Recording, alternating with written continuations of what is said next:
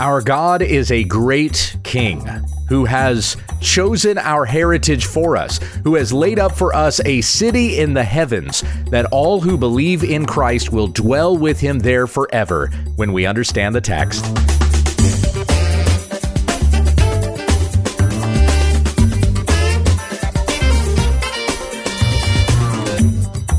This is When We Understand the Text, a daily Bible commentary to help encourage your time in the Word. Monday, Tuesday, and Wednesday, we feature New Testament study, an Old Testament book on Thursday, and our Q and A on Friday. Now here's your teacher, Pastor Gabe. Thank you, Becky. We come back to our study of the Psalms, and we'll begin today with Psalms forty-seven and forty-eight. You've probably noticed as we've been going through the Psalms together, if you've been with us in this study for a little while, these psalms tend to be grouped together. One psalm will have some similarities to the previous psalm. Well, Psalms forty-seven and forty-eight are no different. We're going to start by reading about God's kingship in Psalm forty-seven, and then praising God that Zion is his city, the city of the king, in Psalm forty-eight. So here we are in Psalm forty-seven. To the choir master, a psalm of the sons of Korah. Clap your hands, all peoples, shout to God with loud songs of joy. For the Lord, the Most High, is to be feared, a great king over all the earth. He subdued peoples under us and nations under our feet. He chose our heritage for us, the pride of Jacob, whom he loves. God has gone up with a shout, the Lord with the sound of a trumpet. Sing praises to God, sing praises, sing praises to our King. Sing praises, for God is the King of all the earth. Sing praises with a psalm. God reigns over the nations. God sits on his holy throne. The princes of the peoples gather as the people of the God of Abraham. For the shields of the earth belong to God. He is highly exalted. So you see, this is like a psalm that you would sing as the king enters into the city, or as the people enters into the king's court. Does that not sound like that kind of a song? Clap your hands, all peoples, shout to God with loud songs of joy, singing and dancing before the king and our Lord. He is king. For the Lord, the Most High, is to be feared, a great king over all the earth. You know, it's in Proverbs one seven that says, the fear of the Lord is the beginning of knowledge. When we're talking about fear in this sense, fear in Psalm forty-seven, or fear in Proverbs one seven, or to the Philippians, where the Apostle Paul said, work out your own salvation with fear and trembling. That's Philippians two twelve. What we're talking about here is a reverent fear. It's not a fear in the sense of, oh God, please don't hurt me, because we know that in Christ Jesus, we're no longer under the wrath of God. Nevertheless, God is holy, and he is the creator of all things, and he is the judge of all things. So there should be a reverent fear there. We're not afraid of God destroying us, because if we're in Christ Jesus, he has cast out that fear. There's no fear of judgment in Christ, but we still recognize God as having such great power we can't even approach him. He is so incredible that to stand near him would kill you. So there is that kind of reverent fear, that that holy, respectful fear of God that we are to have. And that's what's being talked about here. You shouldn't have this view of uh, of like the president of the United States as somebody that you can just kind of run up behind and mess up his hair, you know, and expect that the Secret Service is not going to tackle you to the ground and assume that you're not attempting to harm the president somehow, right? We we can't have that kind of irreverence with even a worldly ruler. So we should not have any kind of irreverent attitude toward God. Our approach to him must always be respectful, and it must always be on his terms. He loves us. He has invited us into his court, but we don't go praising God or or worshiping God the way that we want to worship him. We worship him the way that he has said he is to be worshiped. And so in this way, we exercise that fear of God when we recognize him as a great king over all the earth. Verse three, he subdued peoples under us and nations under our feet. The Apostle Paul said to the Romans, Romans sixteen twenty, the God of peace will soon crush Satan under your feet. And as he wrote to the Corinthians in First Corinthians six, on that day that we enter our Lord's eternal kingdom, we will sit upon thrones and judge even angels. He subdues the people under us and nations under our feet. Verse four, he chose our heritage for us, the pride of Jacob, whom he loves. He chose our heritage for us. Consider the way that Paul begins his letter to the Ephesians. Ephesians one, starting in verse three, blessed be the God and Father of our Lord Jesus Christ, who has blessed us in Christ with every spiritual blessing in the heavenly places, even as he chose us in him before the foundation of the world, that we should be holy and blameless before him.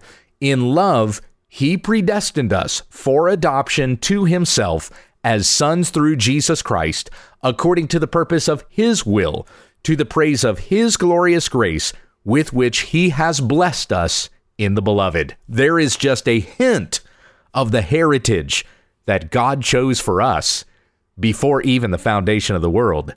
Going on into verse five, God has gone up with a shout, the Lord with a sound of a trumpet. Sing praises to God, sing praises, sing praises to our King, sing praises, for God is the King of all the earth. Sing praises with a psalm. Verses five, six, and seven simply demonstrating that we are to praise God because he alone is worthy of our praise. God reigns over the nations. God sits on his holy throne. Holiness, that word holy, means to be set apart. So God is set apart and set higher than all others. He is the king above all kings. The princes of the peoples gather as the people of the God of Abraham. For the shields of the earth belong to God. He is highly exalted. By the way, all of us who are in Christ Jesus, we are likewise children of Abraham. As we read in Galatians chapter three, verse seven, it is those of faith who are the sons of Abraham. Verse twenty-nine, and if you are Christ's, then you are Abraham's offspring, heirs according to promise. So this is certainly written in the context of national Israel, but all of us who are in Christ, we are the people of God. We are Israel. The princes of the peoples gather as the people of the God of Abraham. And we are those princes, once again, who will sit on glorious thrones in God's eternal kingdom. Jesus said to the churches in Galatians chapters two and three, those who endure to the end, I will give to them a place to sit with me on my throne. This is the heritage that God has chosen for us, how great a king he is. We go on to Psalm forty-eight, a song, a psalm of the sons of Korah. Once again, chapter forty-eight, verse one, great is the Lord and greatly to be praised in the city of our God. His holy mountain, beautiful in elevation, is the joy of all the earth. Mount Zion in the far north, the city of the great king, with her citadels, God has made himself known as a fortress. For behold, the kings assembled, they came on together. As soon as they saw it, they were astounded. They were in panic. They took to flight. Trembling took hold of them there. Anguish as of a woman in labor. By the east wind, you shattered the ships of Tarshish. As we have heard, so we have seen in the city of the Lord of hosts, in the city of our God, which God will establish forever. We have thought on your steadfast love, O God, in the midst of your temple. As your name, O God, so your praise reaches to the ends of the earth. Your right hand is filled with righteousness.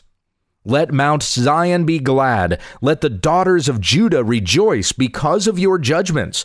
Walk about Zion, go around her, number her towers, consider well her ramparts, go through her citadels, that you may tell the next generation that this is God, our God forever and ever. He will guide us forever. Again, such praising, exalting language to the King of Kings. But notice here that it, it mentions that the people see the king and they tremble. His enemies tremble with fear. They they are in anguish as a woman in labor. The ships were, were shattered, the ships of Tarshish. And as we have heard, so we have seen in the city of the Lord of hosts, the city of our God, which he will establish forever. I tell you, reading this, my mind goes right to the book of Revelation, because when they see Christ coming, the people are in fear. They run and hide. They beg the mountains to fall on them, but they cannot hide from God. And then in Revelation twenty-one, it says, "Then I saw a new heaven and a new earth, for the first heaven and the first earth had passed away, and the sea was no more. And I saw the holy city, New Jerusalem, coming down out of heaven from God, prepared as a bride adorned for her husband." That looks very similar to the kinds of things the psalmist is saying here, does it not? And who is it that is the New Jerusalem? We're not talking about a literal city here. We're talking about the bride of Christ. Because again, Revelation twenty-one two, "I saw the holy city, New Jerusalem, coming down out of heaven from God, prepared as a bride adorned for her husband." Who is the bride of Christ? The bride of Christ is the church.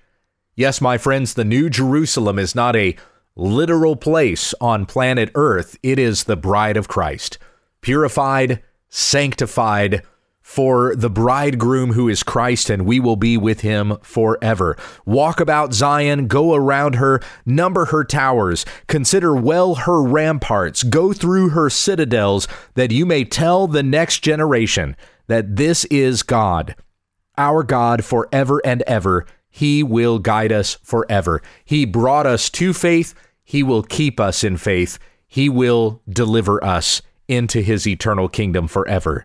Praise the King of Kings. Psalm forty-nine, to the choir master, a psalm of the sons of Korah. And this is the last of the songs of Korah for a little while. Verse one, "Hear this, all peoples. Give ear, all inhabitants of the world, both low and high, rich and poor together. My mouth shall speak wisdom. The meditation of my heart shall be understanding. I will incline my ear to a proverb. I will solve my riddle to the music of the lyre. Why should I fear in times of trouble, when the iniquity of those who cheat me surround me? Those who trust in their wealth and boast of the abundance of their riches? Truly no man can ransom another or give to God the price of his life, for the ransom of their life is costly and can never suffice, that he should live on forever and never see the pit." Now let's stop there for just a moment. Notice that the psalmist is saying here that a man cannot redeem himself. No man can ransom himself, for his life is costly and can never suffice. You can't give your life for your life in order to pay the price for your life, for you will have given everything and have nothing left. Furthermore, we have no holiness by which we can pay the price for the sins and the unrighteousness that we have committed against God. So no man on his own merit can pay his own ransom. It's too great a price. No one can pay his price enough to live on forever and never see the pit. So this is all foreshadowing the fact that we need someone to ransom us for us. And who is that? That is Jesus Christ, who said in Mark ten forty-five, "Even the Son of Man came not to be served, but to serve, and to give his life as a ransom for many." We go on, verse ten, "For he sees that even the wise die." This is, again, talking about the man who cannot ransom himself. "The fool and the stupid alike must perish and leave their wealth to others. Their graves are their homes forever, their dwelling places to all generations. Though they called lands by their own names, man in his pomp will not remain. He is like the beasts that perish. This is the path of those who have foolish confidence, yet after them people approve of their boasts. Selah." Pausing to consider what it is that the psalmist has said. Verse fourteen, like sheep they are appointed for Sheol, death shall be their shepherd, and the upright shall rule over them in the morning. Their form shall be consumed in Sheol with no place to dwell, but God will ransom my soul from the power of Sheol, for he will receive me. So who will ransom him? Man cannot ransom himself, so who will ransom me? God. Again, God is the one who will pay my ransom. Jesus Christ gave his life as a ransom for many. Verse sixteen, be not afraid when a man becomes rich, when the glory of his house increases. For when he dies, he will carry nothing away. His glory will not go down after him. For though while he lives, he counts himself blessed, and though you get praise when you do well for yourself, his soul will go to the generation of his fathers, who will never again see light. Man in his pomp, yet without understanding, is like the beasts that perish. We have that line repeated again. Man in his pomp, in other words, man in his vanity, who heaps praise upon himself, but he does not have understanding. He's like the beasts of the field that perish. We are told in the scriptures that we are to get knowledge and we are to get understanding, and in Christ is hidden all the treasures of wisdom and knowledge, as Paul said to the Colossians. Let's go on here to Psalm fifty.